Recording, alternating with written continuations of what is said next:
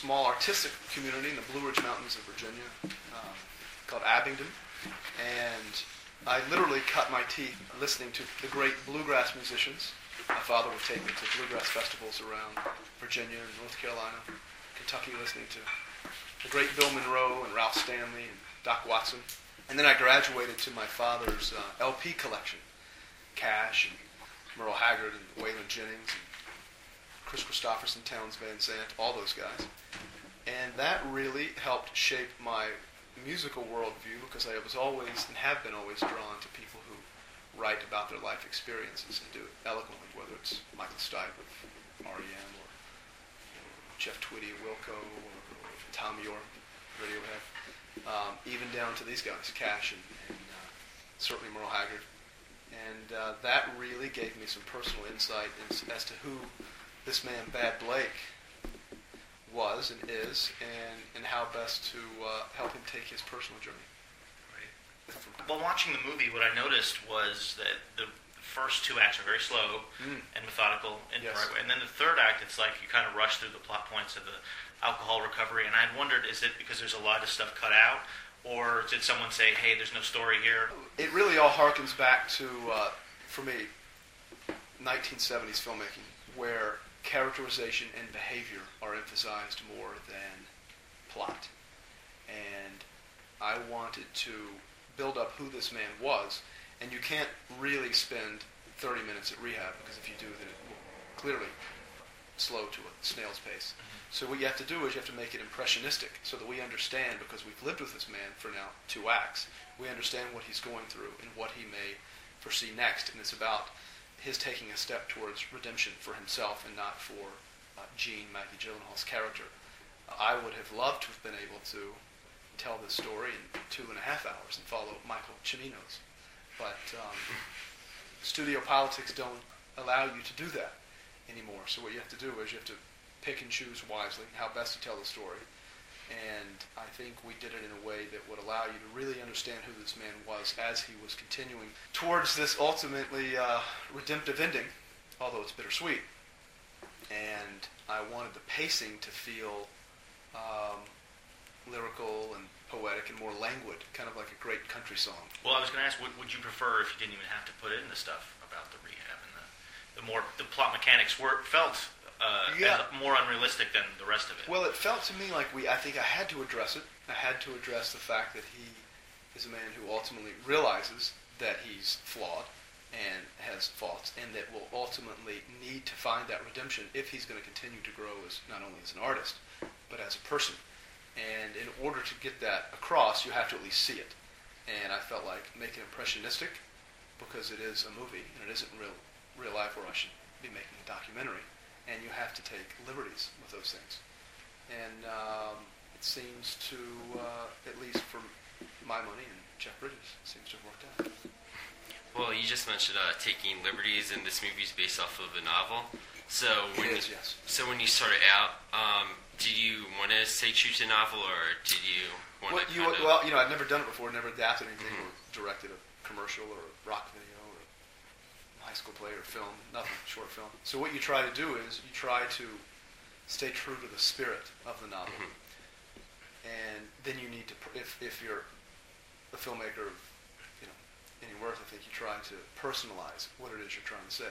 So I took liberties by personalizing the story as I knew it, people who'd suffered through alcoholism, or some of the great radio heroes that I grew up on, and how they uh, wrote about their life experiences, and then you use the novel as a blueprint and a stopping off point, and then you embellish from there, or or uh, or continue to mine whatever territory the writer ultimately uh, ultimately wrote in the novel. But I think it's um, I think it's uh, very a, faithful adaptation. In fact, when the Thomas Cobb, the, the novelist, saw the movie, he said he cried. But I guess his expectations were so low because I never directed anything that it uh, certainly he didn't have high hopes. So why had you? Why did you decide to do that instead of um, Bad Blake? The character had less similarities to other country stars like Hank Williams and uh, Merle Haggard, like you said Well, before. in, in fact, I tried. I wanted at first to tell Merle Haggard's life story, Mhm. and uh, spent some time with Merle, you know, his shows and on his bus, and, and uh, he has a lot of ex-wives, so I wasn't able to ascertain his uh, or attain his his uh, life rights. So I thought, well, I can tell a little bit of Merle's life, a little bit of Waylon Jennings, Mhm. Kristofferson, and uh, Townes Van Zandt, or uh, some of the people that uh, helped uh, shape my musical worldview and and, uh, and make it fictionalized as Mhm. opposed to just a straight biopic. All right. Thanks. You know. Um, among other things, uh, the movie's getting a lot of attention, obviously, for Jeff Bridges' performance. Oh, sure, and rightly uh, so. Golden yeah. Globes and hopefully Oscar nominations. So Yeah. my question is, um, when you were going to make the movie, I mean, people have said it's tailor made for him. Did you always have him in mind for the part, or is it something? Is, and if not, who did you have in mind? No, I, I wrote it for Jeff. Yeah, I always uh, felt like, in fact, when I first wrote the screenplay and I sent it to Robert Duvall, who's a mentor of mine, I said that, and he, once he said, Scott, I love this script, let's make it. He said, what do you need? I said, there are two things I need, and if I don't get them, I shouldn't make this movie. One is T-Bone Burnett, who is peerless Music, and the next is Jeff Bridges. And if I didn't get Jeff, then I wasn't going to make the film, because it seemed like he was the only person who could play this role, because he's a musician, and he and he uh, is a very good guitarist, and he also happens to again uh, embody the physicality of the, the people that I had in mind, Waylon and Kris Kristofferson.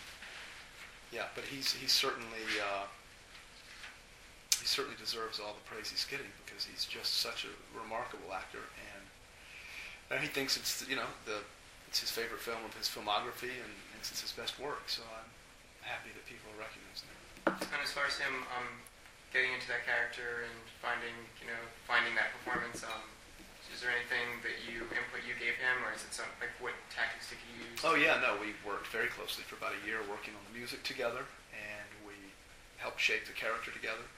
Um, I inundated him with music that influenced me while I was writing it, and I gave him lots of concert footage of Waylon performing and, and some of the Highwaymen and, and Cash, and so that he could really embody that kind of outlaw sensibility that these guys uh, carried from you know, town to town, from show to show.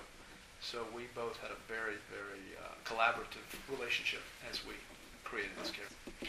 Since this is your first film, I was wondering what you found the most challenging thing about directing, and also what came easier than you.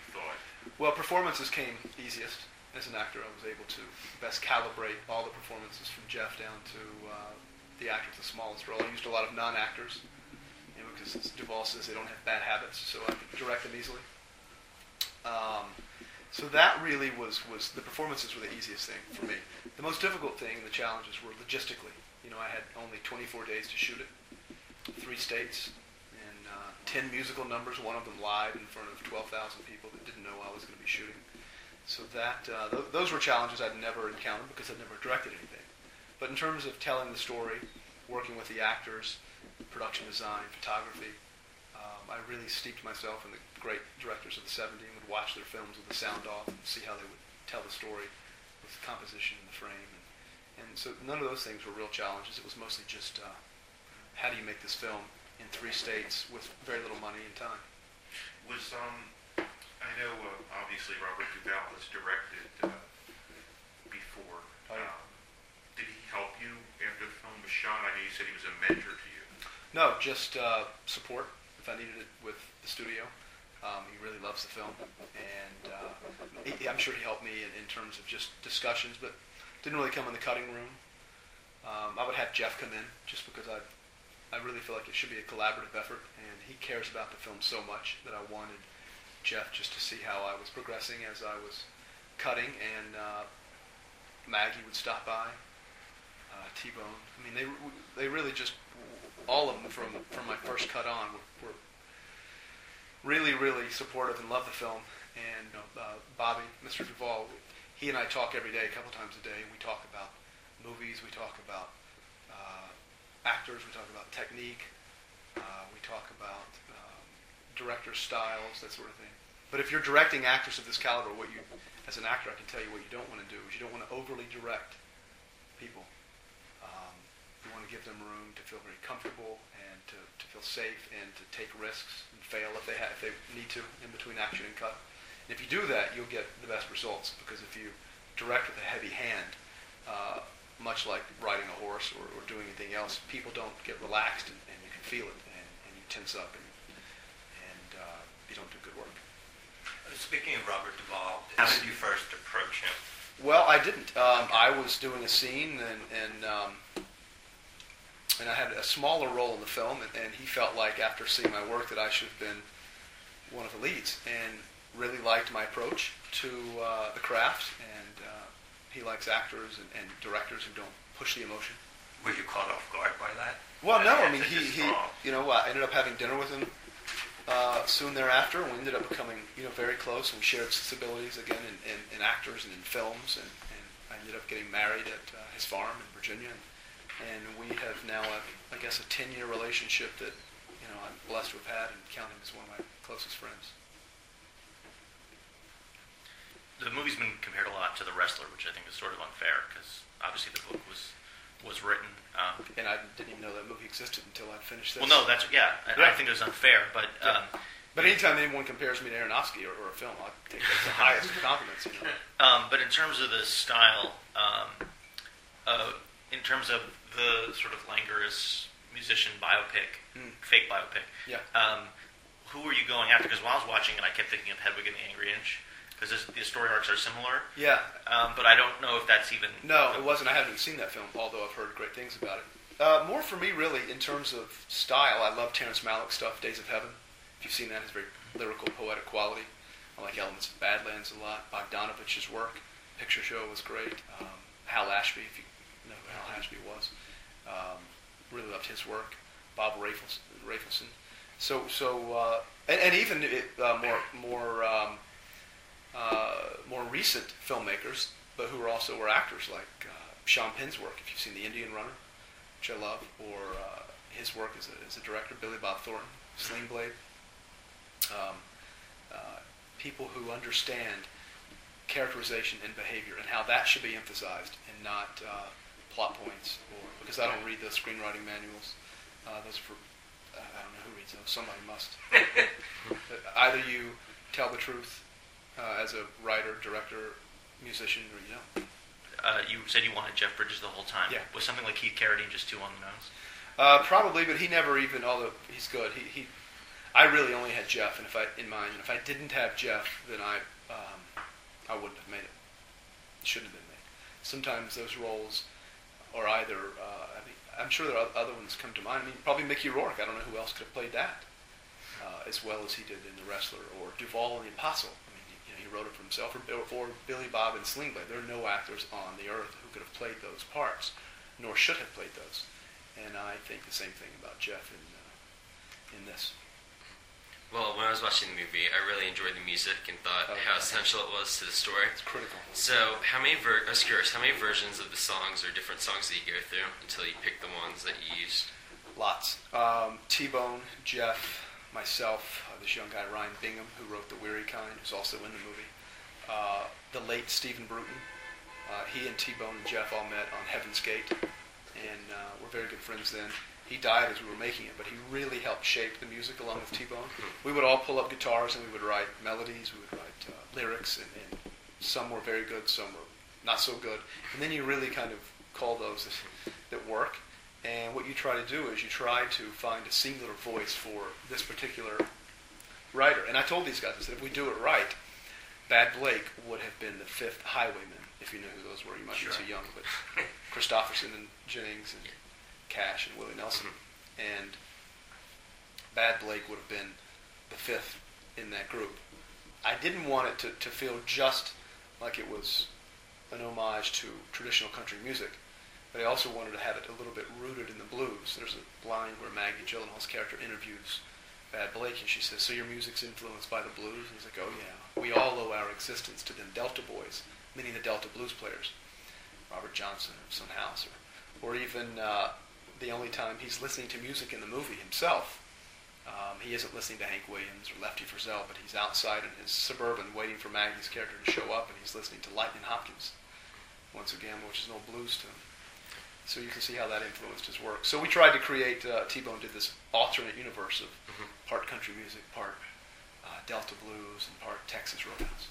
So, was there how um, did you incorporate them into the script? Like the process of that? Do you have to change anything? Well, yeah, and it, because I wanted him to be writing a song that uh, that he, ha- he hasn't written a song in years, and the song that he ends up writing is about uh, reconnecting unsuccessfully with his son. It's about finding a young woman that uh, that uh, reawakens him artistically, as I, as I mentioned earlier.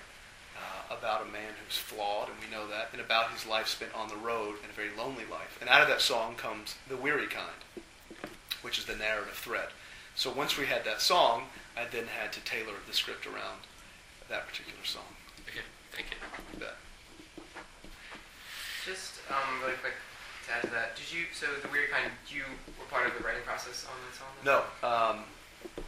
Ryan Bingham, the young guy who's who also plays Tony, the lead singer at the first bowling alley, who comes and knocks on the door. Uh, he's a non-actor. Uh, he was living in his truck a couple of years ago, and Colin Farrell found him playing a little juke joint in uh, Los Angeles, and they introduced me to his music, which I loved. And I met with Ryan, and I said, "You ever been in a movie?" And he said, "No." I said, "Good. I want you to be in this one, and I want your band to be the backup, which is the other guys in the bowling alley." And I said, take the script. And have you ever read a script? He said, no. I said, take the script. And if, you, if something strikes you, then please um, write something. Takes the script home. The next day he calls me and says, hey, I've written a song. This is, you know, less than 24 hours later. And I said, yeah, meet me at T-Bone's. Great. So he comes over and sits on T-Bone's coffee table with his well-worn Martin guitar and starts playing this song. And I'm sitting behind him watching T-Bone's reaction. And T-Bone's jaw starts to just drop. And then you know when a legend like T-Bone is moved like that. And we both said, that's it. That's the song. Right. That's the narrative thread of the piece, the fabric of this man's life. And Ryan did it uh, overnight, which is, then I wrote that song, I wrote the line when he's, when Bad Blake's back from the hospital and he's just started to compose the song for the first time. And he says, you know that song? And she says, no, it sounds familiar. And he's like, all the good ones do. You know, they sound like you've heard them before. And it comes that quickly, which it does for songwriters. And it did for Ryan Bingham, and it did for us. Yeah. How did Colin come aboard? Well, Colin came aboard because I wanted someone to be very unsur- very surprising in that role. You would not think of Colin Farrell playing that. Uh, country music also comes from the Scotch-Irish heritage. Of course, he's Irish. And he'd been doing some work of late that I really liked, which is uh, um, in Bruges. He did good work. And Cassandra's Dream, and he's getting away from some of the much bigger fare, less personal stuff. And Colin uh, has the dark charisma that I thought the role required and so you can see him as a as a protege of Bad Blake, but also he looks like a star, and he has that star quality, that charisma that you would buy him as a big country star.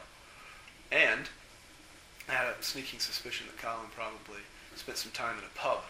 You know, Really? he was very, very, very communal and could probably sing. And uh, and sure enough, you know, when you have T-Bone at the helm music, then I felt like he'd make Colin uh, be able to pull a great performance out of Colin, and he's getting some of the best reviews of, of anybody in the film. So I wanted to be surprising. You seem very self-confident. Uh, as a first-time director, did you have any trepidations going into this? No, just just logistically trying to bring it in on time. I knew the story so well, and had steeped myself in uh, lenses and, and and composition, and, and of course as an actor, if you can't um, if you can't direct actors uh, when it's really just all about characterization and again not about plot, um, then uh, you know I shouldn't be doing it. So thank you for saying that. You know, I felt Yeah. felt pretty confident. And then when you have guys like Jeff Bridges and Robert Duvall and Maggie Gyllenhaal, and Colin Farrell, you know, my six-year-old directed those guys. Okay. Uh, the, in terms of that, the temptation as a first-time director to go all Donnie Darko and throw in every song you could ever think of and throw in zooms. You got to do just the opposite. I mean, I was going to ask, like, how did you avoid, you know, Well, because uh, my uh, personal style of acting is all about restraint and subtlety, and that's what I respond to again in in, in, in uh, novels and in all forms of music, and uh, and certainly in actors, other actors and performances. So what I wanted to do was again have this this uh, have this picture feel as though my fingerprints uh, weren't on it, that it was almost invisibly directed and edited and, and really put together. And and you can do that very subtly with your own personal style, like I felt like I, I had done. But what, what I didn't want to do was be showy in any way.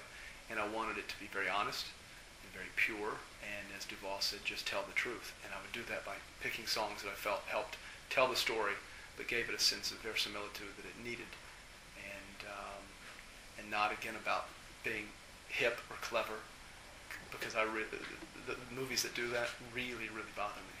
And I'm not saying Donnie Darko, but I'm saying directors who want to show how cool they are, how cutting edge, and how hip, because uh, that tells me that they aren't. We have time for one more. Can you tell us what your next project is going to be? Well, as, as I was editing this, I was um, acting in a film with uh, Bill Murray and Sissy Spacek and Robert Duvall, so I was wearing three hats again, called Get Low, that's opening up at Sundance. And, uh, you know, I'm in the process now of, of selecting uh, what I'll do next. But it, again, will be a, a personal story, and there are a lot of writers, I think, that whose work hasn't been translated to the screen that I like. Uh, William Faulkner taught my father English, or uh, Flannery O'Connor, William Styron. Some musical uh, influences mine. The story should be told, whether it's Marley or Chet Baker, Miles Davis, Coltrane, this kind. Picked up later after you shot it, or was it financed in advance? Uh, it was financed in advance, but then Paramount Vantage was going to release it, but they uh, were um, They shut down. Yeah, they got shuttered, and we didn't know if Paramount, big Paramount, because they put out big movies, if this was the right home for it, and they so graciously let uh, my agents take it out. We had a lot of suitors, but then Fox Searchlight. Did uh, they buy it from Paramount? Fox Searchlight did, yes. Yeah, Because I mean, I'm assuming you were scared it would get the treatment that all the last Paramount Vantage movies got. With the, uh, well, yeah. you- ten screens. Sometimes you, nobody you're cares concerned, stuff. but when you see what Jeff's doing and, and, and T-Bone, you, you have a feeling that those guys are. Sure, Uh, sure. somebody's going to want to see that get out. And Jeff creates the kind of character he did. So. Thank God Searchlight bought it.